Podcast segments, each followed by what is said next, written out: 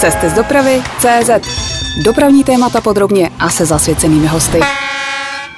Vítejte u nového dílu podcastu Cesty z dopravy CZ. Eh, Já jsem Ondřej Kubala a dnes vás vezmu mezi strojvedoucí na železnici. Mým hostem je David Votroubek, strojvedoucí ČD Cargo a také člen prezidia odborové organizace Federace strojvůdců. Dobrý den, Davide, vítejte. Dobrý den, děkuji za pozvání. Eh, Jste víc dnes strojvedoucí anebo odborářský bos? Chtěl bych být víc strojvedoucí, ale bohužel uh, musím být víc to druhé. Uh, I když to jezdění mě uh, neustále baví a jsem rád, když můžu jít si zajezdit, abych, abych nestratil tu kontinuitu a abych si to zase oživil trošku. Kde nejčastěji jezdíte, když už jdete na mašinu a od, opustíte svou kancelář? Nedá se říct, kde nejčastěji. Poznání mám uh, prakticky po, po celém koridoru. Uh, to znamená někde od Děčína po Petrovice u Karviné, uh, Břeclav, Plzeň, takže, takže všude, ale jezdím uh, nejvíc v Praze. Vy jste začínal uh, ve Vešovickém depu, ne jako strojvedoucí, ale třeba jako elektromechanika a podobně. Potom jste si udělal zkoušky na strojvedoucího, jezdil jste v osobní dopravě u českých drah a když se oddělilo kargo, tak jste šel k té nákladce. A vlastně celý život jste strávil na dráze. Proč jste šel do odboru? Proč jste si řekl, tak a já už nebudu jezdit, já budu hájit zájmy svých kolegů? To vlastně souviselo s tím rozdělováním uh, českých dráh na, na české dráhy a na nákladní uh, divizi, to mm-hmm. znamená ČD Cargo, kdy vlastně v té době uh, jsem v Pardubicích uh, se začal nějakým způsobem těmi odbory zabývat, uh, protože všichni členové tehdejšího výboru základní organizace Pardubice byli vlastně strojvedoucí, kteří zůstali u českých drah, takže tam byl trošku uh, problém s tím a byla potřeba získat tam vlastně do toho, do toho orgánu někoho, kdo zůstal, nebo kdo, kdo přešel k tomu kargu, kdo se bude hmm. zabývat tou nákladní dopravou. A jelikož už tenkrát jsem se snažil některé problémy, které jsem považoval za palčivé, vyřešit, tak vlastně tam začala ta moje, ta moje, řekněme, odborářská kariéra, kdy jsem byl dovolen do, do výboru základní organizace Pardubice jako ten zástupce nákladní dopravy a, a, a potom to vlastně pokračovalo dál. Federace strojvůdců už mnoho let bojuje za lepší podmínky práce strojvedoucích na železnici v Česku. A souhlasíte se mnou, když to takhle řeknu zjednodušeně? Určitě, je to samozřejmě to primární, o co nám jde. Tak jaké jsou podle vás podmínky pro strojvedoucí v Česku? Já bych se teď asi mohl zeptat, jestli, jestli chcete pravdivou nebo společensky přijatelnou odpověď. Zkuste pravdivou, bude to pro posluchače zajímavější. Určitě. Uh, ne, ale vážně. Uh, já bych chtěl být pozitivní a chtěl bych říkat, že ty podmínky se zlepšují. Bohužel ta realita je, že je to tak nějak střídavě oblačno. Určitě je potřeba tuhle otázku nebo ty podmínky rozdělit na, na, na více částí, to mhm. znamená, bavme se o podmínkách třeba na hnacích vozidlech, to znamená na těch lokomotivách. Bavme se o podmínkách, které ty strojvedoucí mají vytvořený v rámci předpisů, to znamená nějaká složitost, eh, jak moc toho musí znát. Bavme se o tom, co jim přikazuje legislativa, na základě čeho vlastně musí pracovat a jak se k ním i musí chovat ti zaměstnavatele jejich, to znamená ti jejich dopravci. A to si myslím, že jsou, že jsou opravdu diametrálně odlišné věci. Takže jestli můžu, kdybych začal uh, těmi podmínkami na těch nacích vozidlech, na těch mašinách, je super a je, je neuvěřitelně skvělý, že se začaly u nás objevovat moderní, nový mašiny, jednotky, vozidla obecně, že už Eh, nám pomaličku začíná mizet eh, ta produkce eh, ČKD, produkce závodů Vladimira Ilíče Lenina, i když to byly neuvěřitelně, neuvěřitelně dobře udělané lokomotivy na svoji dobu, zcela určitě. I ty sociální podmínky tam v mnohem byly daleko lepší než to, co je teď na moderních lokomotivách, protože třeba to, co je teď na moderních interoperabilních lokomotivách, jako umyvadlo, to je, to je věc prostě sci-fi, to s tím vůbec nikdo nepočítá, že by si strojvedoucí mohl chtít umít ruce, eh, nebo že by tam měla být plnohodnotná lednička, aby si ten strojvedoucí mohl eh, schovat eh, a vychladit svačinu. Takže to jsou věci, které trošičku pokulhávají. Potom další věc, eh, kterou, kterou třeba já eh, dost vyčítám těm výrobcům dnes, takže eh, ta doba, jak je strašně rychlá, tak ty moderní vozidla případně nějaké rekonstrukce, druhovýroby, retrofity, kdy se dneska předělávají starší lokomotivy na ETCS, tak všechno to jde strašně rychle. To znamená, projektant něco nakreslí, vyrobí se prototyp a ten prototyp se prakticky vyrobí pouze k tomu, aby byl schválen. On najezdí pár kilometrů na okruhu, ale v době, kdy ten prototyp už uh, vlastně jezdí a možná ještě ani není schválen, tak už běží sériová výroba těch dalších lokomotiv. To znamená, není tam vůbec prostor na to, že ti strojvedoucí na tu lokomotivu sednou, začnou ji používat v běžném provozu, protože je i obrovský eh, rozdíl v tom, jak eh, se ti strojvedoucí na té lokomotivě chovají a jak na ní jezdí v rámci toho zkušebního okruhu a to, jak se na ní potom jezdí v tom běžném provozu, protože to jsou diametrálně odlišné eh, disciplíny.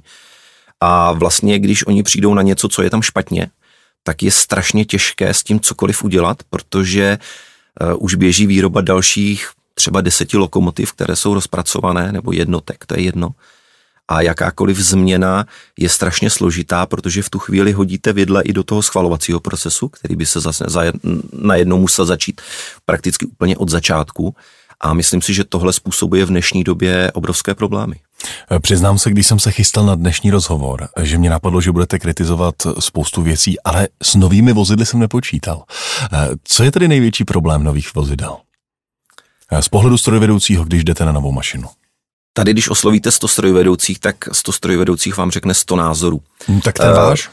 Myslím si, že výhodou i té federace je to, že můžeme ty názory nějakým způsobem vzít dohromady a snažit se z nich vytvořit ty nejrelevantnější. To znamená pro mě třeba, nebo to, co mi z těch diskuzí s těmi kolegy vychází, je jako největší problém eh, ta různorodost toho vozidlového parku i v hmm. rámci jednotlivých řad kdy uh, se nám dneska běžně stává, že jedno vozidlo já nevím, jestli můžu Siemens Vectron a takovéhle věci, tak je obrovský rozdíl mezi vozidlem, které třeba České dráhy nebo Cargo vlastní a mezi tím, které si pronajmou od leasingové firmy. Protože ač je to jednotná platforma lokomotivy, tak na těch lokomotivách může být naprosto odlišný software, eh, je na nich naprosto odlišné vybavení vlakovými zabezpečovači a tyhle kombinace vlastně vytváří e, obrovskou složitost v tom, jak se ta lokomotiva ovládá, protože potom ty návody e, jsou v celku rozdílné. A když vy v tom rutinním provozu tu lokomotivu používáte a máte nějakým způsobem reagovat třeba na nějakou výstrahu, kterou vám ta lokomotiva dává, nebo na nějakou provozní situaci, která se vám na těch kolejích e, vyskytne, a máte začít nejdřív přemýšlet o tom, na jaké vlastně jste lokomotivy, jaký má software a jak ta vaše činnost, kterou teď budete provádět, se propíše do dalšího fungování té lokomotivy, tak to si myslím, že je obrovský problém. Abych teď nenabil dojmu, nebo možná ho začínám nabývat, že strojvedoucí netěší nové mašiny. Uh, máte radost z nových vozidel? To určitě, to, to určitě ne, takhle, takhle to není myšleno a to je to, co jsem říkal na začátku. Uh, v tomhle tom opravdu je ta vděčnost obrovská, že, že ta nová vozidla se objevují a je to, je to určitě skvělá věc, když se můžete svíst na něčem, kde je samozřejmostí klimatizace, uh, která většinou i funguje, takže, takže tohle jsou určitě věci, které jsou, které jsou skvělé ale potom ta různorodost toho vybavení je opravdu problémem. Sedm druhů vysílaček, eh, tuším pět nebo šest druhů, které se u nás dneska eh, objevují, DMI, displejů na ETCS a další věci, to, to jsou věci, které jsou nepříjemné. Eh, vy jste jeden ze strojvedoucích, který má zkoušky na ETCS, jeden z toho mála zatím, tady v Česku. Na které, probereme to ještě, ale na které mašině vám osobně se tady jezdí nejlíp? Čím vám udělá vozmistr radost? uh, no, uh, jelikož těch lokomotiv, které s tím aktivním displejem nebo aktivním ETCS uh, mohou jezdit u Karga, zatím až tak moc není, uh, tak musím říct, že třeba na lokomotivách 163, 363 uh, se ta zástavba v celku povedla, uh, až teda na ten doplňkový displej tam ještě s rychloměrem v režimu switch off a tak dále, ale tam, tam, tam to docela, docela funguje a je paradoxní, že ty nejmodernější vozidla, které dneska v tom parku jsou, tak s tím ETCS mají největší problémy. Řekněte mi, vy jste na ten úvod zmínil celou řadu oblastí, kde jsou problémy. Tak pojďme to teď zkusit skonzolidovat. Když byste měl říct největší průšvihy, které se v téhle profesi řeší nebo musí řešit, co by to bylo? řeknu upřímně, že tohle já bych, já bych docela nerad... Nebo největší nerad, komplikace, kterým čelíte, nebo těch, těch problémů, které je potřeba vyřešit. Největší komplikací je kombinace všech těch problémů, které jsou, eh, protože třeba při eh, těch nehodách, které probíhaly před mnoha lety, například eh, ta série, jejíž vyvrcholení bylo zřízení ty bezpečnostní komise, ministra dopravy a tak dále, tak tam vždycky to dopadlo tak, že nás vlastně někdo pozval do televize, my jsme tam něco řekli a teď se z toho vzal jeden ten problém a začalo se řešit. Mají vedoucí moc přes času, zatěžuje to uh-huh. příliš. Samozřejmě první, co tak jsou vyjádření od dopravců, zaměstnanců, že je to všechno v rámci zákonníku práce, což jsme nikdy nespochybňovali.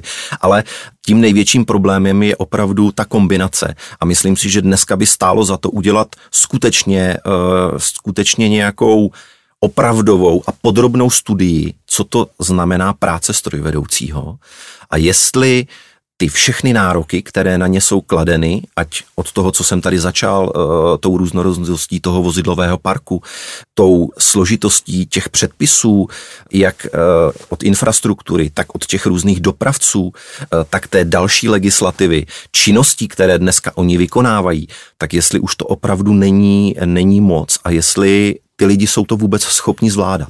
Zkoušeli jste s touto myšlenkou jako Federace strojvůdců přijít za těmi zaměstnavateli, kde máte nejvíc členů, což je ČD Cargo a České dráhy AS?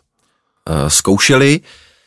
Bohužel tady narážíme na to, že je to jenom jeden z mála dopravců. V České republice tuším, teď to číslo je asi 135 a cokoliv eh, budeme se snažit vlastně prosadit u těchto dopravců, co by pomohlo strojvedoucím, tak většinou logicky znamená nějaké mzdové náklady, to znamená nějakou komplikaci pro toho dopravce a v tu chvíli uh, vlastně děláte konkurenční výhodu pro ty ostatní, kteří se tímhletím vůbec nezabývají a které tohle vlastně nějakým způsobem odsouvají na druhou kolej a, a tohle to neřeší. Je to systém školení, systém vzdělávání, to, jak se vlastně noví strojvedoucí dneska, dneska v úvozovkách vyrábějí, eh, tak to jsou věci, které vlastně nejsou úplně pevně ukotveny v legislativě a vlastně dneska se dala obrovská možnost těm dopravcům, aby si to dělali podle svého a podle toho, jak oni potřebují potřebují a vlastně jediné, co se po nich chce, tak aby řekli, a my jsme to udělali v souladu s bezpečností, eh,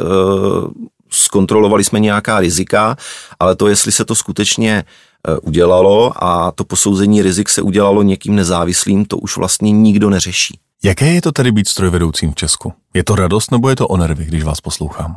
Je to nesmírně náročné. Eh, je to nesmírně náročné a myslím si, že to, jak ta železnice funguje, je dnes opravdu tím, tím maximálním nasazením a není to jenom o strojvedoucích. Eh, ono tyhle ty problémy eh, v tom, v tom, jak se na ty zaměstnance valí ta odpovědnost a valí, valí různé, různé další povinnosti, je řekněme minimálně na třech, čtyřech říkejme, provozních uh, profesích na té železnici. Věřím tomu a nemám bohužel s tím osobní zkušenost, věřím tomu, že, že výpravčí, uh, kteří slouží v rámci těch centrálních dispečerských pracovišť, tak jsou určitě taky pod obrovským tlakem, i když tam alespoň jim nahrává to, že v těch posledních desetiletích to zabezpečovací zařízení, které oni ovládají, prošlo neuvěřitelnou revolucí, kdy vlastně ty systémy dneska jim pomáhají obrovským způsobem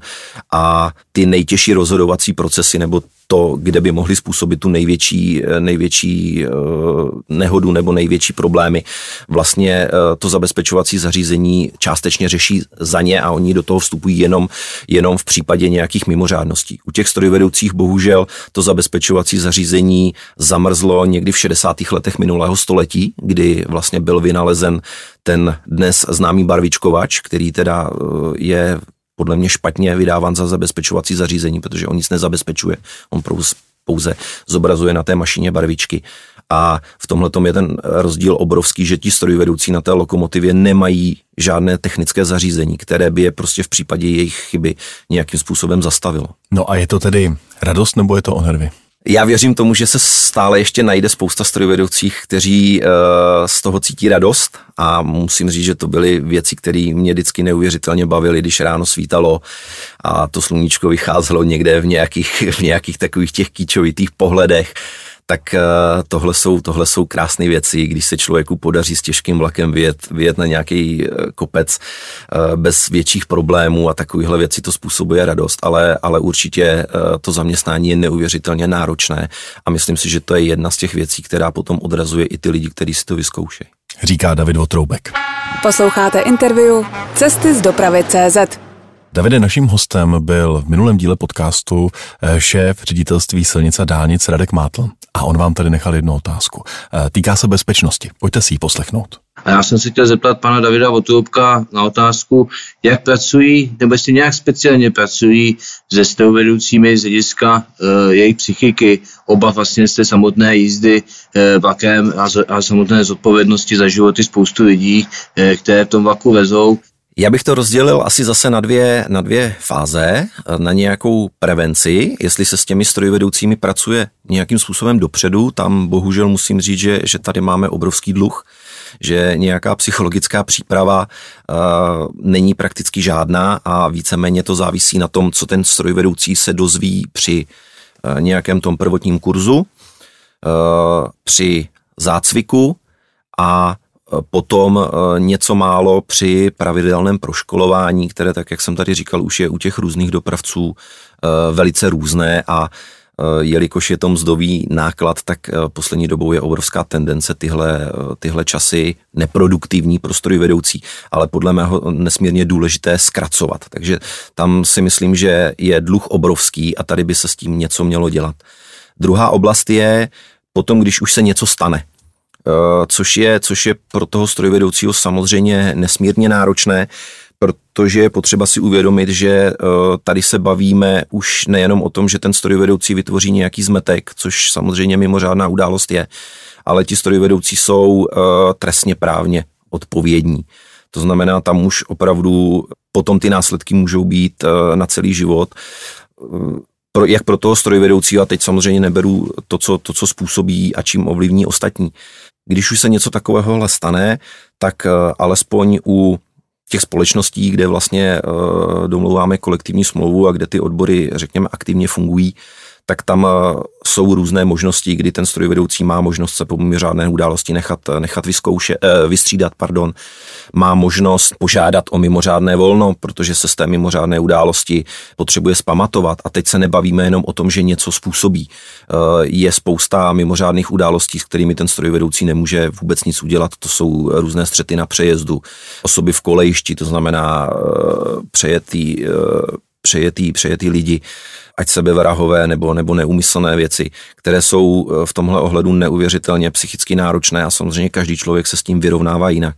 Existuje dokonce i možnost, že může oslovit zaměstnavatele, že by potřeboval nějakou e, psychickou intervenci, tak jsou nasmlouvaní e, smluvní psychologové, kde má možnost si to nějakým způsobem probrat s tím člověkem, nechat si na to říct nějaký názor.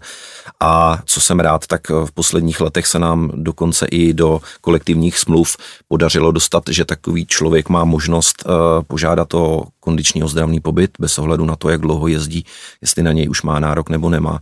A vlastně má možnost se z téhleté situace jít nějakým způsobem zrelaxovat eh, prostě na nějaký pobyt, kde může, kde může zapomenout na tohleto a, a ty myšlenky si srovnat. Bezpečnost na železnici je velké téma. Než jsem šel na tento rozhovor, tak jsem se díval na aktuální data drážní inspekce za prvních devět měsíců letošního roku, tedy od ledna do konce září. A ty statistiky říkají, že během těch prvních devíti měsíců letošních 107krát došlo k nedovolené jízdě za návěstí do zakázující jízdu, z toho 38 případů byl posun a 69 eh, případů se stalo na vlaku. Abych byl fair, tak letos je to 107 případů, loni za stejné období to bylo 146 mimořádných událostí tohoto typu. Ať 146 nebo 107, to je přeci hodně, není? Uh, hodně to určitě je. Ideální by bylo, kdybychom se blížili k nule, to o tom si nemusíme vůbec povídat. Na druhou stranu já bych velice varoval před tím hledat v tom nějaký trend. To znamená, že, že vlastně je teďka všechno v pořádku, máme lepší čísla a vlastně zvítězili jsme. Mm-hmm. To si myslím, že určitě ne. A další věc je, pojďme se seriózně zabývat tím, jestli můžeme skutečně těm strojvedoucím nějak pomoct v tom, aby ta návěsidla neprojížděly. Tady jsme se bavili už o tom, že nemáme technické prostředky, které by tomu strojvedoucímu nějakým způsobem pomohly. Tady samozřejmě ty eh, naděje se upírají eh, k roku 2025, k prvnímu první ETCS, kdy eh, možná až bláhově si někteří myslí, že tím vyřešíme úplně všechny problémy. Samozřejmě v žádném případě to tak nebude. Já si myslím, že tady je potřeba se jít zase podívat trošičku do minulosti, protože tak jak jsem říkal, že na straně toho řízení toho provozu, to znamená těch výpravčích a dispečerů, došlo k obrovské revoluci a je to správně, já to v žádném případě nekritizuju, to je, to je samozřejmě správně, eh, vynechat z toho ten lidský faktor, který je chybujícím a na tom lidském faktoru nechat skutečně jenom ty věci, eh, které se netýkají toho primárního rozhodování, jestli ano nebo ne, jestli tu nehodu můžu způsobit nebo nemohu, ale nechat, nechat ty ostatní věci, sled vlaků a takovéhle věci. U těch strojvedoucích by to mělo být podobně. My jsme měli historicky eh, v předpisech, eh, v normách zabezpečovacího zařízení například nebyly dovolené současné vjezdy vlaků do nějakých stanic na křižování. No proč to bylo? Protože se počítalo s tím, že když ten strojvedoucí projede to jedno návěstidlo, které mu říká, že má zastavit, ale není tam žádná technická pomůcka, která by ho zastavila fyzicky, tak když projede to jedno návěstidlo, tak potom máme ještě určitou vzdálenost, kdy ho můžeme zastavit jiným způsobem. To znamená, mohl vyběhnout výpravčí z dopravní kanceláře, začít dávat návěstuj zastavte všemi prostředky tou červenou čepicí, kdy zase byla možnost, že ten strojvedoucí si ho všimne a k té nehodě nedojde.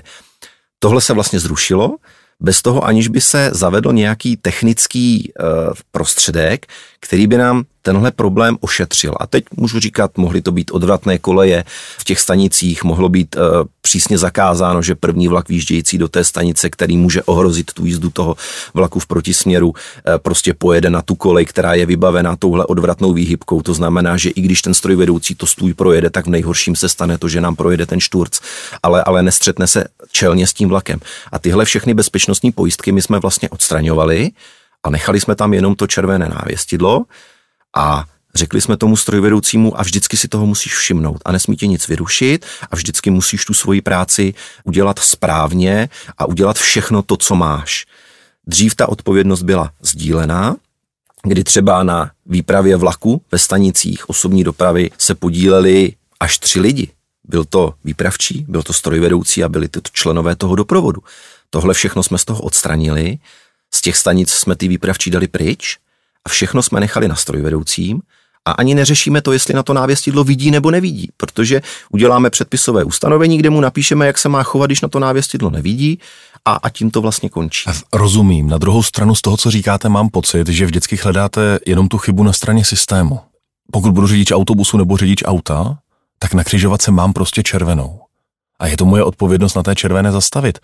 Tak je to přeci v pořádku, ne? To sice ano, jenomže na té silnici uh, máte víc možností, jak tomu střetu potom zabránit. To znamená, dá se uhnout doprava, doleva, tím volantem dá se v té křižovatce zastavit.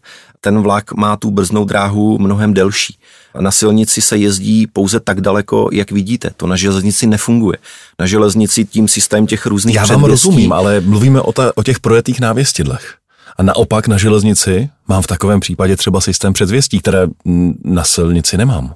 Ano, to je, a to je právě eh, to, o čem mluvím. Eh, ve chvíli, kdy toho strojvedoucího u té předvěsti něco vyruší a on se nevěnuje plně tomu, co mu ta předvěst říká, tak potom je k tomu problému eh, nebo k té nehodě strašně blízko. A teď hmm. já se ptám, nestálo by za to, když vidíme, že ti strojvedoucí to evidentně nezvládají, tu odpovědnost, která na ně v tuhle chvíli je kladena a, a to je, to vychází z těch čísel, která říkáte, jestliže máme 146 případů za rok, kdy za 9 měsíců loňského Nebo roku. za 9 měsíců, pardon. V podstatě kdy, obden. Kdy ti strojvedoucí tuhle odpovědnost nezvládli, tak co kdybychom se bavili o tom, že tam přidáme nějaký druhý lidský činitel, protože ten technický k tomu nejsme schopni dodat mm-hmm. v tuhle chvíli, protože v Čechách na rozdíl od zahraničí e, zabezpečovací zařízení nemáme, Tak co kdybychom řekli výpravčím třeba, že ve chvíli, kdy se chystá nějaké mimořádné křižování, kdy podle jízdního řádu ten vlak měl projíždět a ten strojvedoucí samozřejmě má v hlavě připravený nějak, eh, nějaký plán toho, jak tu stanici projede a teď najednou tím, že ten vlak proti je spožděný, tak tohle všechno se změní, to znamená, je to nějakým způsobem mimořádnost, tak dejme tomu výpravčímu povinnost, aby ho na tohle upozornil. Hele, vlak proti jede pozdě, nevíde to na průjezd, budeš tady stát, budeme tady čekat. Já nechci, aby eh, někdo říkal strojvedoucímu 356 metrů před tebou je červená. To v žádném případě. Ale upozornit na to, že něco bude jinak, než co ten člověk má v jízdním řádu a s čím třeba dopředu počítá. Bráníte vždy a za všech okolností strojvedoucí? Když, vám ta, když vás teď poslouchám, tak mám pocit, že, eh, že je to vlastně možná chyba všech kolem, jenom ne těch strojvedoucích. To si myslím, že jsem neřekl. Já jsem řekl, Říkám, že, ten, že, mám že ten strojvedoucí, strojvedoucí uh, tu odpovědnost nezvládl a selhal. To bez pochyby. Na druhou stranu bránit strojvedoucí je, je moje primární práce. Od Rozumím toho si tomu. myslím, že jsem, eh, že jsem vlastně členem prezidia Federace strojvůdců. Eh, ale myslím si, že tohle je věc, i která, která by nám pomohla v té bezpečnosti, protože jestliže vidíme to, že nějaký zaměstnanec, a teď to jsou samozřejmě ti strojvedoucí, tu odpovědnost nezvládá, eh, nezvládá ty pracovní povinnosti, které jsou na ně naloženy, tak si myslím, že eh, tím řešením toho problému by nemělo být, že ty strojvedoucí budeme kriminalizovat a mm-hmm. budeme jim hrozit tím, že se dělají různé sankční systémy a takovéhle věci, které v tomhle případě podle mě a vlastně i podle názoru odborníků, které jsou, které jsou dost jasně prezentovány, kdy tady se jedná o nedabalostní činy. To není, že by ten strojvedoucí nevěděl, co ta červená znamená, nebo se vykašlal záměrně na nějaké svoje hmm. povinnosti. Tak v tomhle případě skutečně ty restrikce eh, nemají ten, ten požadovaný efekt, který bychom od toho čekali. Je nějaká hranice, kde i vám, v vozovkách federantům, dojde s nějakým strojvedoucím trpělivost? Ne, já nevím, napadá mě třeba nehoda v Prosenicích u Přerova, kdy strojvedoucí, který výcvik, ve výcviku létal a přitom vykazoval fiktivní hodiny, že byl ve výcviku, způsobil velmi vážnou nehodu. A nebo mě napadá váš kolega, který namazal konkurenci na Moldavu koleje, protože neunesl pravděpodobně z toho, co jsem se dočetl, změnu dopravce. Je nějaká hranice, kde si řeknete tak, ale tady už tě jako hajit fakt nebudeme? E, určitě ta hranice je a ta hranice je překračována eh, v celku běžně.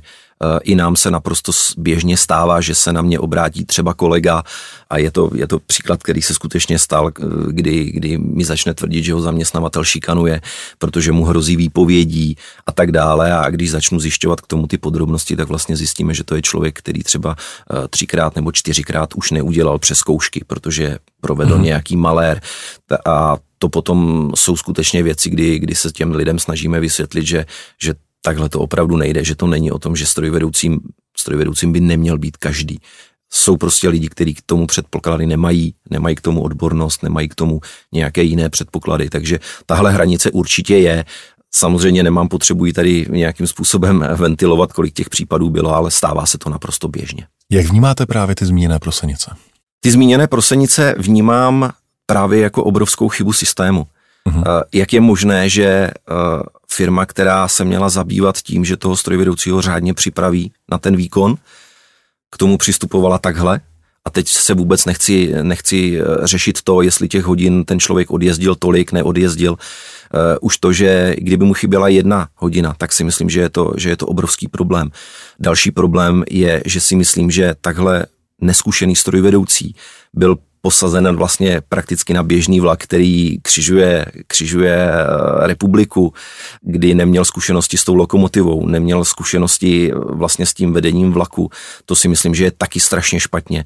A eh, já vím, že teď mě asi budou mladší kolegové nenávidět, ale ty zabě, ta zaběhlá pravidla, která dříve byla, že ti strojvedoucí na začátku té své profesní kariéry. Dva roky v depu na posunu. To neříkám, že dva roky v depu na posunu je úplně nutné, ale myslím si, že by určitě měli ze začátku být na těch výkonech, které nejsou tolik exponované.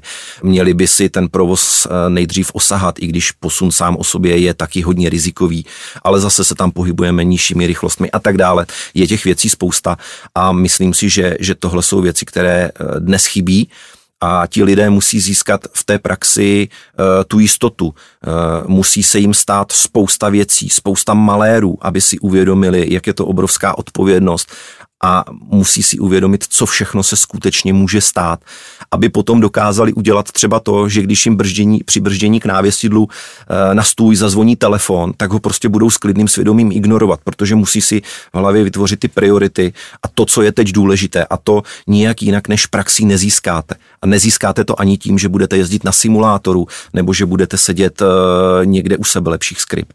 Vy jste jedním z těch lidí, kteří stáli přímo za myšlenkou navigace pro strojvedoucí v tabletech.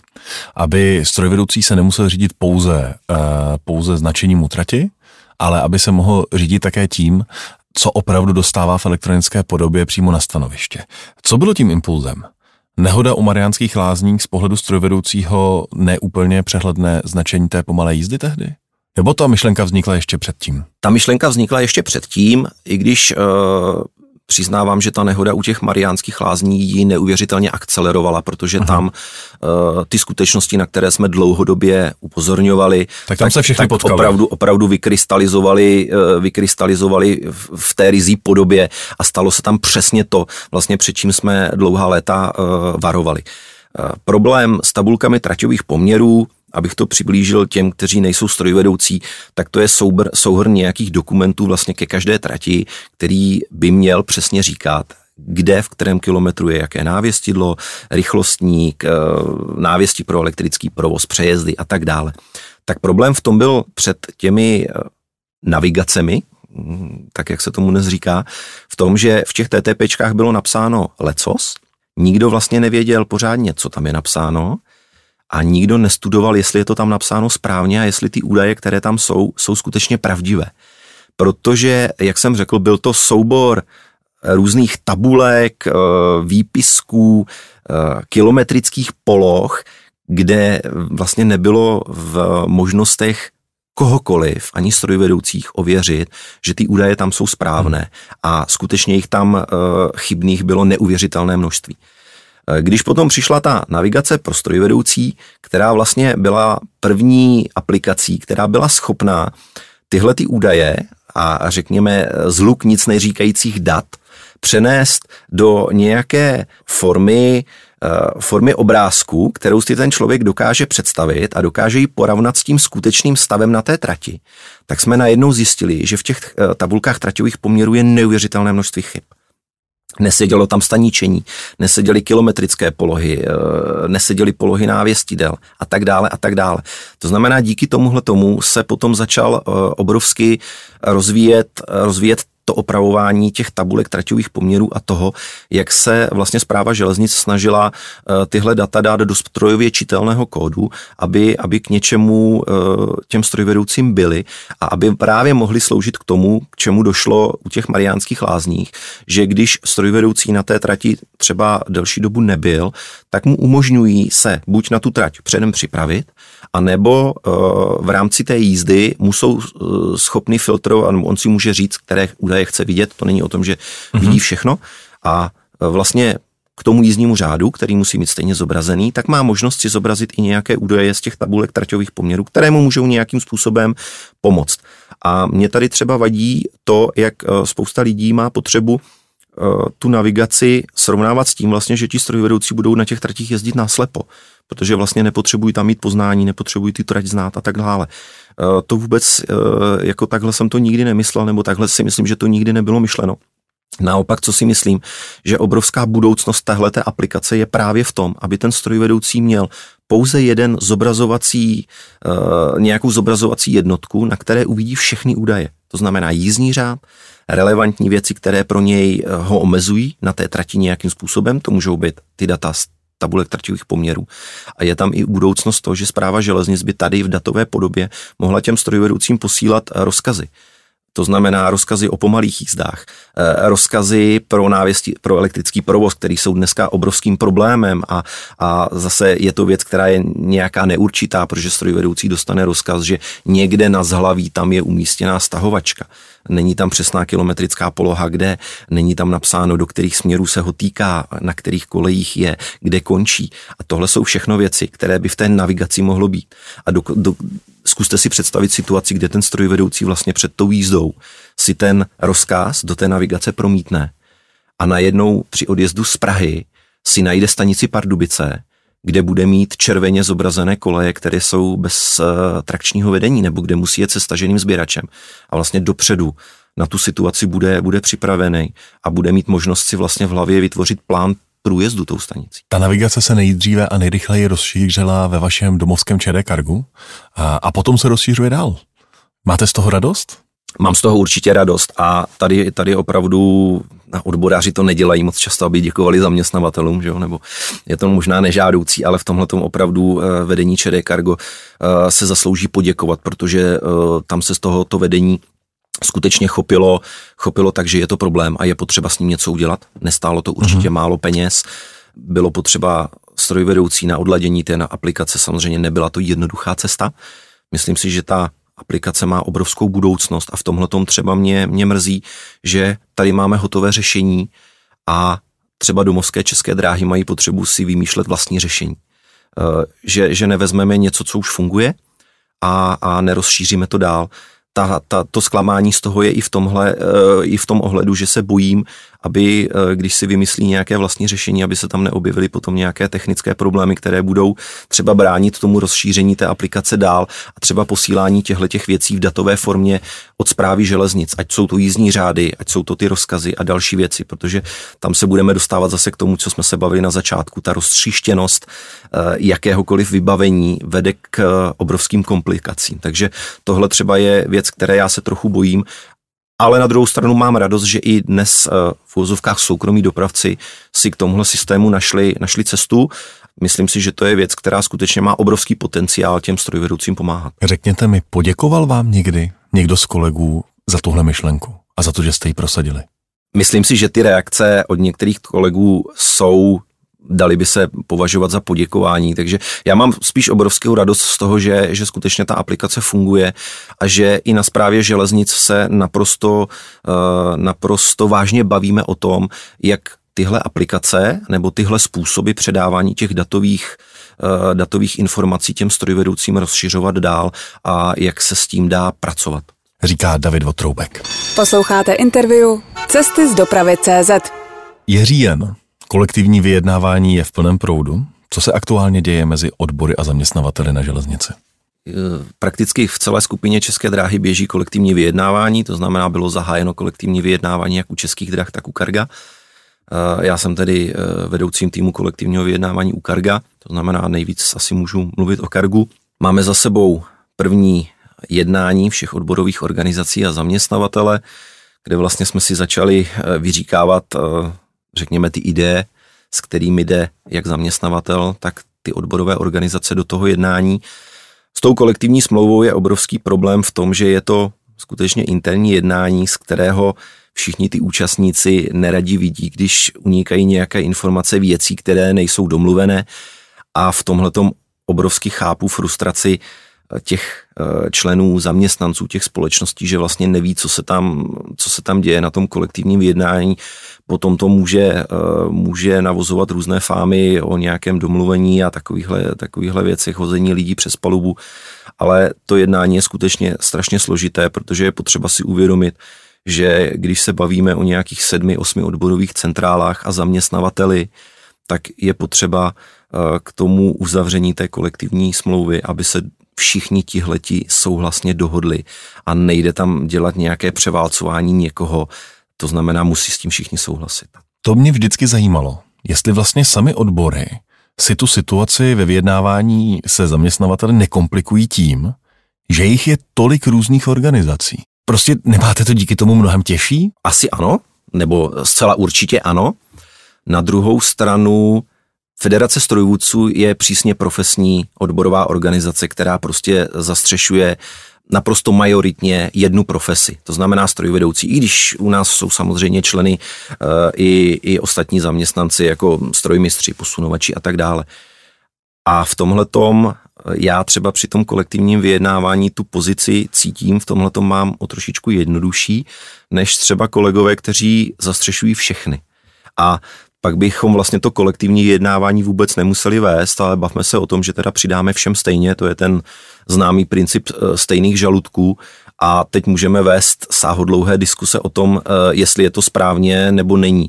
Eh, myslím si, že to správně samozřejmě není, protože na, té, na ty profese, na té železnici jsou kladeny naprosto, naprosto rozdílné požadavky a je to to, o čem se tady bavíme. Nikdo jiný než strojvedoucí nemají sankční systém, nikomu jinému eh, nehrozí. A tím pádem zaslouží stoprocentně více peněz. Je to samozřejmě naše tak logika. nemůžete říkat nic jiného, já tomu rozumím. Ale řekněte mi, uh, myslíte, že dostanou strojvedoucí letos uh, ty, které vy zastupujete jako federace, pod stromeček přidáno? Pod stromeček... se o kolik.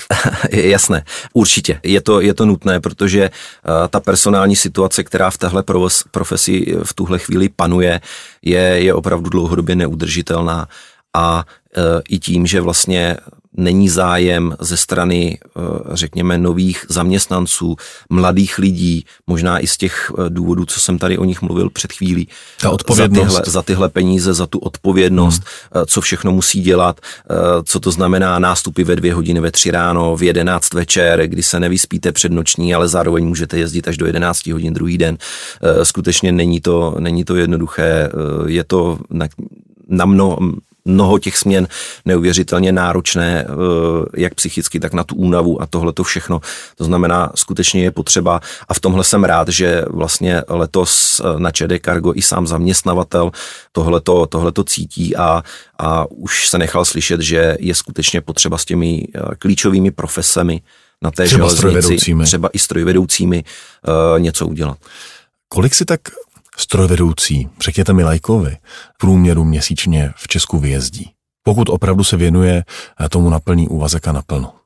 Jsou to údaje, které eh, sleduje jak Český statistický úřad, tak samozřejmě my si je, eh, my si je sledujeme u všech těch zaměstnavatelů, ve kterých zamě, za ty zaměstnance a ty strojvedoucí zastupujeme. Ta průměrná mzda se pohybuje, pohybuje v rozmezí někde kolem 50 až 55 tisíc eh, hrubého u strojvedoucích, eh, řekněme, kteří jezdí eh, v klasickém režimu. Potom samozřejmě jsou tam strojvedoucí, kteří jezdí na smluvní platy do, za, do zahraničí Rozumím. a tak dále, kde, kde ty peníze jsou trošičku jiné. A je to, je to tahák pro mladé lidi? Vy jste sám před malou chvílí zmínil, že to je problém, že mladí se do toho moc nehrnou. Já si dovedu představit, že může být u dnešní té mladé generace problém s odpovědností, protože s tím se potýkají všechny profese, nejenom strojvedoucí a dráha, že ne vždycky úplně jsou na to mladí zvědaví, na příliš velkou nálož odpovědnosti. Ale dá se to zachránit těmi penězi? Zcela určitě, protože myslím si, že 99% lidí to má postavené tak, že do práce chodí proto, aby vydělal peníze. Když vás ta práce ještě k tomu baví, tak je to samozřejmě ta úplně ideální kombinace.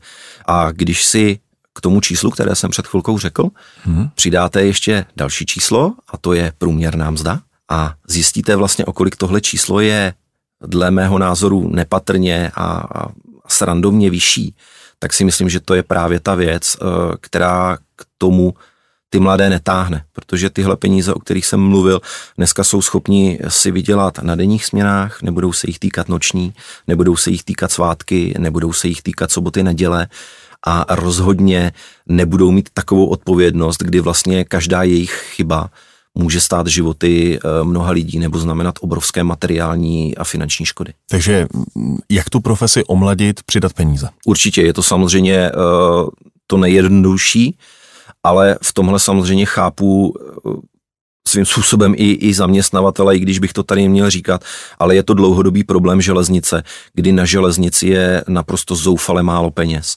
My dneska už nemůžeme mluvit jenom o, o nějakém trhu eh, železniční nákladní dopravy, železniční osobní dopravy. Prostě eh, ty, ty trhy jsou dneska společné, to znamená, konkurentem je všechno. Konkurentem jsou lodě, konkurentem jsou, jsou auta.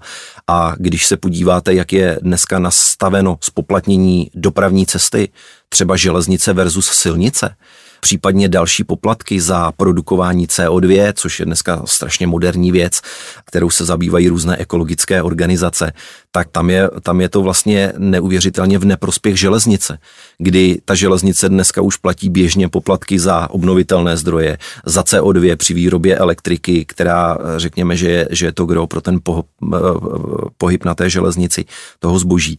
A silnice vlastně nic takového neplatí. Když se podíváte zase spoplatnění na, na tunokilometr, na silnici je zase nižší. Když se podíváte na zdroje toho pohybu, pro ty dopravy, pro ty módy dopravy. Na silnici je to před covidem eh, proti dnešku nárůst nafty o 20%, na železnici u elektřiny se bravíme v násobcích. A to jsou věci, které vlastně z té železnice dělají eh, popelku, která nemá peníze skoro na nic. Základnu má Federace strojvůdců hlavně u ČD a ČD Cargo. Ale pokud vím, tak vám se daří pronikat i k jiným dopravcům, je to tak? Ano, je to tak, už dávno, dávno nemáme vlastně členy a základní organizace pouze u českých dráh, u Karga a u zprávy železnic. Tam ten, ten, vlastně ten mechanismus toho vzniku u těch, řekněme, soukromých společností je, je, dá se říct, vždycky stejný. Vznikne nějaká společnost, přejde tam určitá, eh, určitá množina strojvedoucích, když budu brát pouze strojvedoucí, mm-hmm. a dokud ta firma je, řekněme, malá, do nějakých 20-30 strojvedoucích, tak tam panují prakticky rodinné podmínky. Ve chvíli, kdy se ta firma změší na nějakou úroveň, tak se tam objeví naprosto stejné problémy, které řešíme třeba u Karga nebo u českých dráh. A většinou, když potom ten zaměstnavatel už nemá potřebu se s těmi lidmi bavit a řešit ty jejich problémy, tak potom začínají řešit, jak tam založit tu odborovou organizaci, aby se s tím zaměstnavatelem mohli začít bavit na jiné bázi, mm-hmm. než toho osobního, osobního kontaktu, řekněme jednoho na jednoho, který je samozřejmě uh, velice problematický. Takže, takže dneska už působíme ano u většího množství dopravců. Mluvili jsme hodně o mladých lidech. Mají právě oni chuť vstupovat do odborů? Anebo Federace strojvůdců je něco pro ty staré mazáky? Když bych byl mladý člověk, jak byste mě přesvědčil, že k vám mám jít, že to má smysl? To bych neřekl, že je to organizace pro staré mazáky.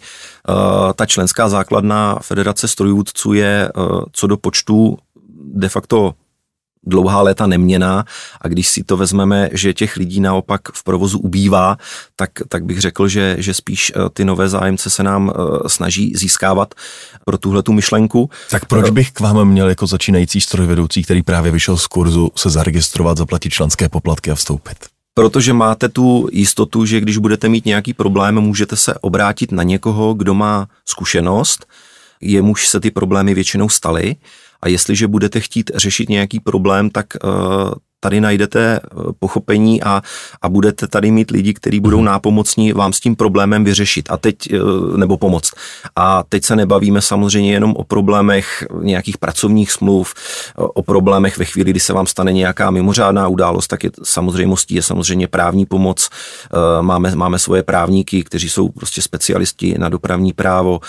Máme, nabízíme našim členům pojistku odpovědnosti za vlastně škody způsobené eh, tomu zaměstnavateli, které vám může předepsat k úhradě. A tady já bych byl ještě, ještě, ještě rád, kdyby ti mladí skutečně byli aktivní a pokoušeli se řekněme, do těch struktur té federace proniknout, protože myslím si, že je to velice cená zkušenost. Pokusit se třeba i na té místní úrovni e, s tím zástupcem toho zaměstnavatele něco dohodnout já řeknu maličkostí, výměnu ručníků, které, s kterými jsou nespokojení, který nesajou a chtějí lepší, protože jsou to věci, eh, které by si měl každý vyzkoušet. A pak samozřejmě je takové nesplnitelné přání každého odboráře. A já bych si strašně přál, aby ti lidé, kteří třeba mají potřebu ty odborové organizace hanět a, a říkat, že je to relikt minulosti a, minulosti a tak dále, já bych si strašně přál, aby tihle lidé měli možnost si někdy vyzkoušet, jaké by to bylo pracovat bez těch odborových organizací. A to si myslím, že mohou u řady těch menších dopravců vyzkoušet. Svým způsobem ano. Na druhou stranu i ty firmy, které ve kterých nejsou aktivní odborové organizace, tak samozřejmě jsou tím, co ty odborové organizace u těch ostatních firm vydobily, neuvěřitelným způsobem ovlivněny. Eh, tak, jak se nadávalo u eh, českých drah a u Karga na kopky, tak dnes, když se podíváte, spoustu soukromých dopravců strojvedoucí láká právě na tyto benefity, které jsou nějakým způsobem eh, tam do, jejich, do těch jejich benefitních řádů zakomponovány. A prosím, řekněte mi, co jsou to kopky ve slangu strojvedoucí? Jsou to kondiční ozdravení ozdravné pobyty, to jsou, to, jsou, to jsou ty lázně, kdy vlastně po určité době eh, ten strojvedoucí má možnost eh, jet se eh, nějakým způsobem odreagovat, zrelaxovat do lázeňských zařízení a je to vlastně i s procedurama, který by se měli, který by se měli tomu člověku šít přímo na míru. Bohužel tady třeba v současné době projednávaný ten vládní balíček možná nám tady, tady v tom zatne tipec, ale, ale chceme doufat, že ne. Když jste zmínil uh, tu vládu, tak novela zákona o drahách přináší monitoring pracovní doby a sankční systém pro strojvedoucí. Vy už jste okomentoval v průběhu našeho povídání ten sankční systém strojvedoucích, ale monitoring pracovní doby, jak to vidíte, bude to k něčemu dobré? Mohl by být. Uh, mohlo by být, a, ale musel, muselo by se tam udělat ještě pár kroků. Uh, předně uh, myslím si, že to je věc, která má význam, to znamená dobře, že v tom zákoně o drahách bude, protože už několik nebo mnoho, mnoho šetření drážní inspekce při mimořádných událostech vlastně prokázalo, že jsou dopravci, kteří eh, tu pracovní dobu a ty limity, které dává jak zákonník práce, tak nařízení 589, které se zabývá vlastně zaměstnanci v dopravě, naprosto bezosišně porušují. To znamená, že jsou strojvedoucí, kteří jezdí přes, mm-hmm. přes ty limity, které jsou. A k tomu, k, té, k tomu monitoringu vlastně té pracovní doby by bylo dobré, aby, aby se šlo trošičku dál, aby to fungovalo skutečně online, aby to fungovalo v reálném čase.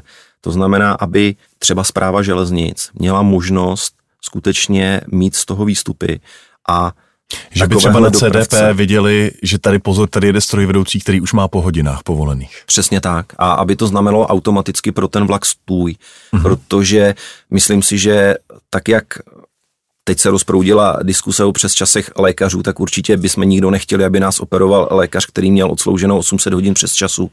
Tak si myslím, že stejně tak byste nechtěli, aby proti vám mělo vlak, kde sedí strojvedoucí, který tam je 16 hodin. Ještě než dostanou prostor eh, čtenářské dotazy našich posluchačů, jedno téma jsme nakousli a nedokončili, tak já se k němu teď vrátím. A to je ETCS. Eh, v Česku je zatím několik desítek strojvedoucích, kteří mohou jezdit pod ETCS? Myslím to si, že už jich budou stovky. Už jich budou stovky. stovky.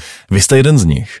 Tak jaká je vaše zkušenost uh, s tímhle zabezpečovačem? Ta zkušenost je samozřejmě, samozřejmě dobrá, protože je to zabezpečovač. To znamená, Rozumím, je to lepší než nic. Přesně tak.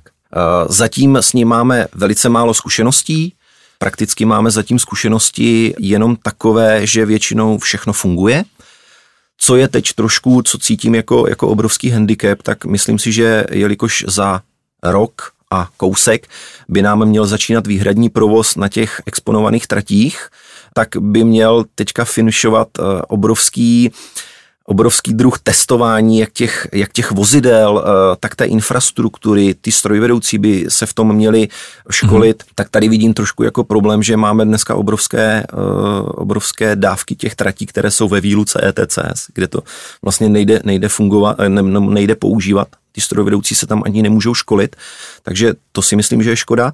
A potom si myslím, že je ještě obrovský problém v tom, že nemáme provedeny jakékoliv řekněme, zátěžové zkoušky té infrastruktury. Že si nevyzkoušel ten úsek třeba 10-15 vlaků najednou? Přesně tak. Zatím vlastně se nám po té síti pohybují ty vlaky spíše sporadicky. To mhm. znamená, jeden vlak třeba pod dozorem ETCS jede, pak jich několik nejede a zkrátka ta zátěž na ty radioblokové centrály a vlastně na to všechno technické vybavení je zatím velice nízká. A e, myslím si, že je špatné spoléhat na to, že 1. 1. 2025 na to pověsíme prostě 50 vlaků a všechno to bude fungovat tak, jak má.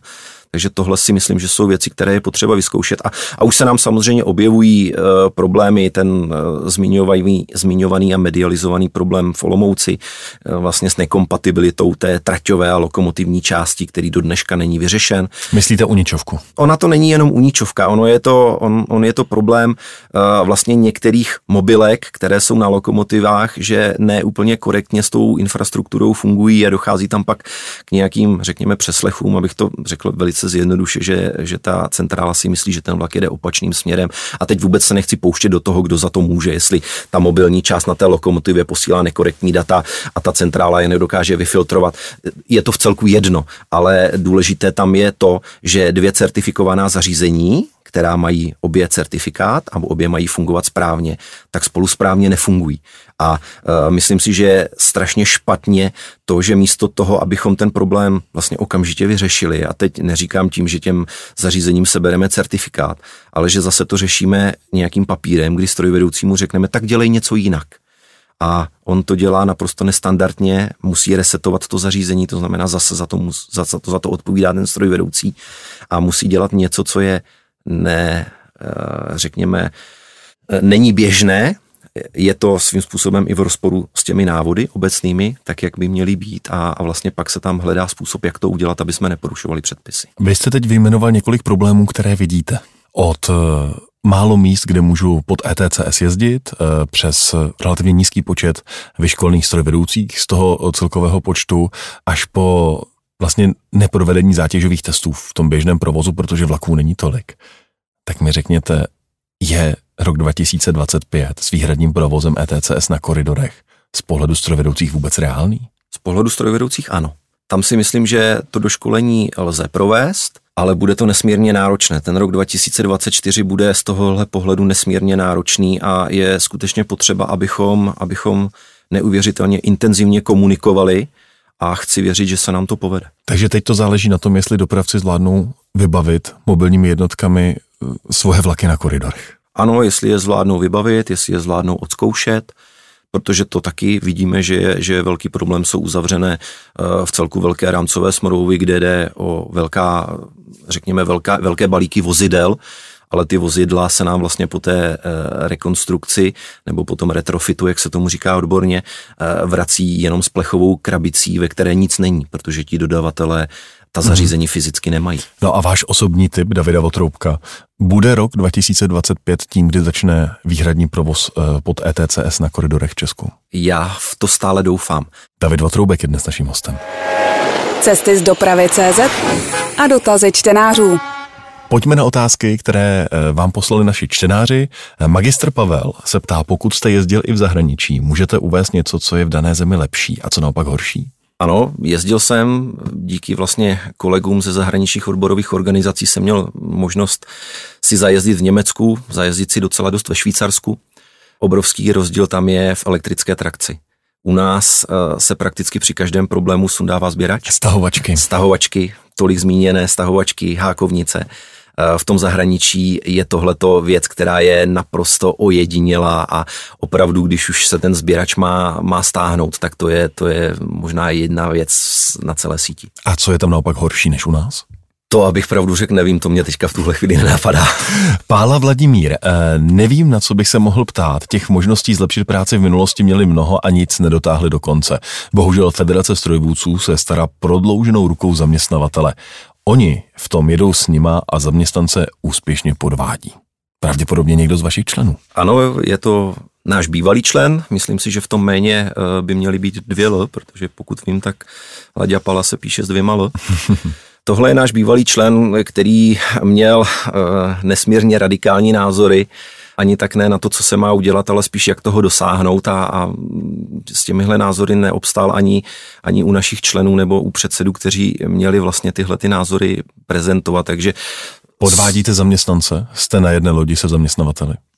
Myslím si, že eh, kdybychom podváděli zaměstnance, tak už dávno nejsme, eh, nebo já osobně nejsem členem prezidia, protože máme v celku demokratické stanovy a ti předsedové, kteří vlastně nás úkolují, co bychom měli dělat, mají možnost nás i odvolat. Jarda se ptá, proč tak hloupě trvají odbory na zachování režijek, které už skoro nikde neplatí, místo toho, abychom dostali Vantiket Global, který platí všude a má daleko vyšší hodnotu. Tam si myslím, že to bude hlavně tím, že uh, režijní režíky, tak jak se tomu obecně říká, jsou skutečně benefitem eh, zaměstnavatele. A je to naprosto normální benefit. I zaměstnanci třeba autobusových dopravců mají takovouhle možnost buď eh, volného jízdného nebo zlevněných jízdenek. Problém je, že Vantiket je komerční produkt, který vlastně s českými drahami nemá nic společného, čili to není benefit, ale muselo by se to nakupovat jako služba. A když jsem se díval na cenu toho vantiketu, což je tuším asi 28 tisíc korun nebo, nebo taková, se ke 30, ano. taková nějaká částka, tak kdyby to mělo být nahrazeno jednak jedné, to znamená, měli by na to nárok mít i uh, rodinní příslušníci, mm-hmm. děti, důchodci a tak dále, tak se bavíme o naprosto neuvěřitelných částkách. Zaměstnavatel by se nedoplatil. No, zaměstnavatel by se možná doplatil, ale pak uh, bych se chtěl zeptat tazatele, jestli by byl ochoten za to obětovat třeba dvouroční navýšení uh, mest. Eh, čtenář, který se podepsal jako G a tři tečky, jak eh, se ptá, jak sledujete postupný úbytek zakázek státního ČD Karga ve prospěch soukromých dopravců. Nemůže to být jednoduše tím, že u soukromníka strojvedoucí zapřáhne vlak a jede, když to u Federanta s velkým F je jen vyjetí záležitostí na půl dne. Pokud byste potřeboval přepravit skupinu vozů, pošlete si raději ČD Kargem nebo soukromníkem, který přepravu zvládne levněji a zpravidla i rychleji. Já bych pravdu řekl, tak ten úbytek těch zakázek uh, u ČD Carga nějak markantně uh, nepocituju nebo ne, nesleduji.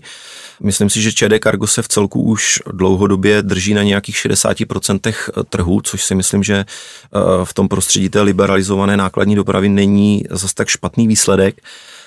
Tady si myslím, že na konci toho dotazu, pakliže bych, bych chtěl přepravit skupinu vozů, tak soukromníci mě pošlou do háje, protože kvůli skupině tří, čtyř, pěti vozů si myslím, že, že nikam s lokomotivou nepojedou.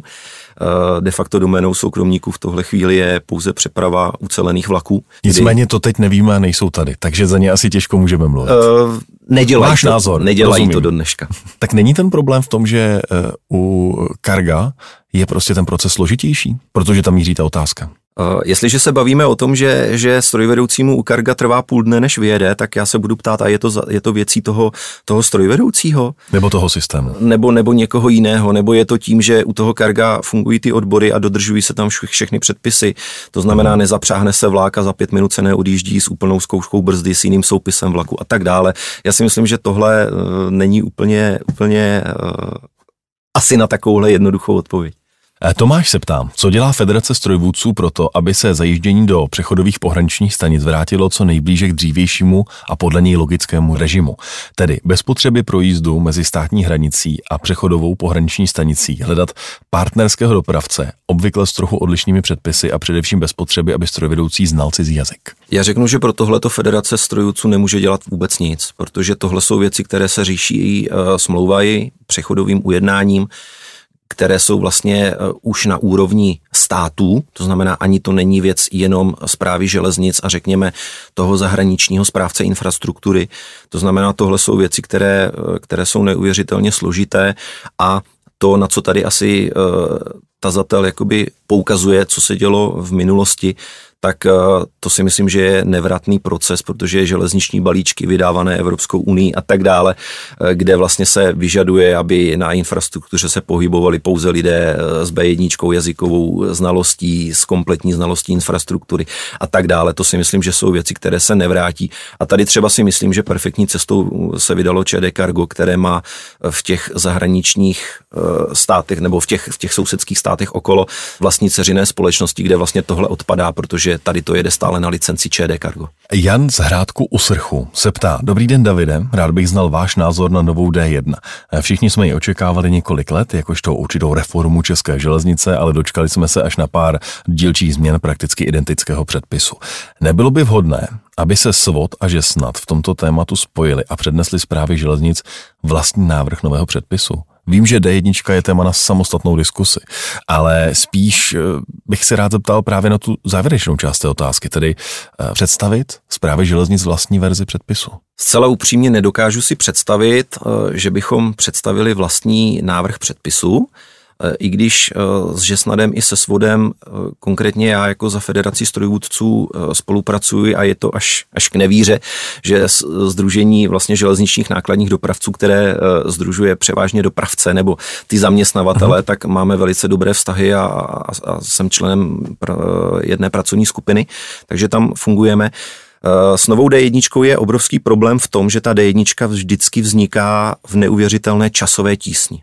A byla to už ta původní, kdy jsme se domluvili, že eh, spoustu témat, která jsme měli otevřená, která považujeme za, za důležitá, otevřeme v té, co děláme teď, to znamená, co se uh-huh. týče ETCS.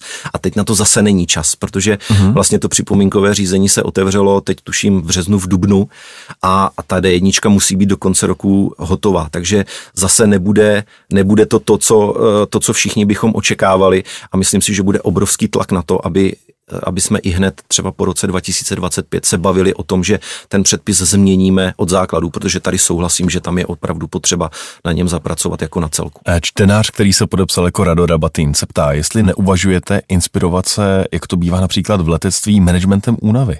Například snížit hodinový fond eh, na 36 až 34 hodin za týden. Eh, s tím, že chápe, že je nedostatek lidí, ale únava na dráze je přeci vážný faktor. Určitě, tohle je skvělá otázka. Tady řeknu, že ve skupině eh, České dráhy eh, týdenní norma pracovní doby pro strojvedoucí je 36 hodin. asi by se tady pan tazatel divil, kolik nám to eh, někdy odborářům dá práce, abychom ten fond té pracovní doby obhájili, protože je to samozřejmě pro zaměstnavatele obrovský mzdový náklad a zase to znevýhodnění proti těm ostatním, kde ti strojvedoucí pracují 37,5 hodiny. A já tohle to podepisuju. Ano, ano, kvůli té únavy, kvůli té obrovské odpovědnosti bych si dokázal představit, že to bude ještě méně než 36 hodin. Nicméně bojujete spíš za to, aby to bylo i nadále těch 36 hodin. Ano, v současné době bojujeme za to, aby to bylo nadále 36 hodin, protože posunovat to níž vlastně v době, kdy nám chybí skoro 10% strojvedoucích je, je si myslím nereálné. Ale je to opravdu věc, která se musí řešit a ty odpočinky, eh, pracovní doba, tohle to je nesmírně důležité téma. Otázka Zdeňka. Jaké kroky podnikla federace k tomu, aby se již nikdy na lokomotivách řad 230 a 240 a všech ostatních neobjevila dřevěná židlička známá ze základních škol z předrevoluční doby, která ohrožuje bezpečnost při mimořádné události, e, myšleno bezpečnost strojvedoucího? Tohle je bohužel problém, který se netýká jenom lokomotiv 230 a 240. Je to věc, kterou já osobně e, s řediteli řeším prakticky denně Mnohokrát se kolegové na mě obraceli s tímhletím povzdechnutím, s tímhle problémem. Je to opravdu tristní a myslím si, že je to ostuda těch opraven, těch lokomotiv, že e, protože jim chybí čalouněné křeslo, tak jsou schopní tam dát na to druhé místo toho pomocníka skutečně dřevěnou židličku někde ze školní jídelny. A nevím, co s tím, jakoby, e, co s tím dělat, protože když se budu snažit to nějakým způsobem změnit, tak už jsem několikrát narazil na názor, že vlastně nikde není napsáno, že na lokomotivě mají být dvě plnohodnotné uh, židle, protože strojvedoucí tam je jenom jeden. Ještě poslední otázka od Růži, nebo možná komentář. Umělá inteligence to vyřeší autonomní vlaky a strojvedoucí nebudou mít co žrát. Proto v budoucích letech bude strojvedoucí jiné profese zajímat rekvalifikace. Jak to vidíte? Mají se strojvedoucí ti mladí, kteří teď nastupují třeba do kurzu, bát o to, že možná už nedoslouží celý život na dráze, protože je nahradí umělá inteligence a automatické vlaky? Upřímně, já se tohohle toho zatím nebojím, protože když, když to vidím, jak eh, ty procesy na té železnici jsou složité, eh, foukací rozkazy, kdy strojvedoucí je odpovědný prakticky za všechno, co přiletí na ty koleje, písemné rozkazy, to jsou podle mě věci, s kterými ta umělá inteligence se není schopná poradit. A dokud nebude to těleso dráhy, to znamená ta železnice opravdu striktně oddělena od všeho, co je okolo, eh, nějakým dvoumetrovým vysokým plotem, který nikdo nepřekoná, tak si opravdu nedokážu představit umělou inteligenci při vedení běžných vlaků. Teď se samozřejmě nebavím o nějakým metru nebo a něco speciální dráhy. Jasný. A speciální dráhy, přesně tak. Takže tohle je věc, které se zatím, zatím nebojím, i když vím, že na AŽD už na švestkové dráze něco takového zkoušelo, ale uh, ta umělá inteligence bude vždycky jenom tak dobrá, jak bude napsaný ten algoritmus dobře napsaný. A nedokážu si představit toho projektanta nebo toho programátora, který řekne ano, a já jsem do těch algoritmů zapracoval naprosto všechno, je to bezpečné a ten člověk tam na tom stanovišti nemusí být. Zaujal mě teď uh, váš slangový výraz foukací rozkazy. tak co nejméně foukacích rozkazů vám přeju. Díky moc, že jste byl naším hostem. Děkuji za pozvání. Naschledanou. Cesty z dopravy CZ. Dopravní témata podrobně a se zasvěcenými hosty.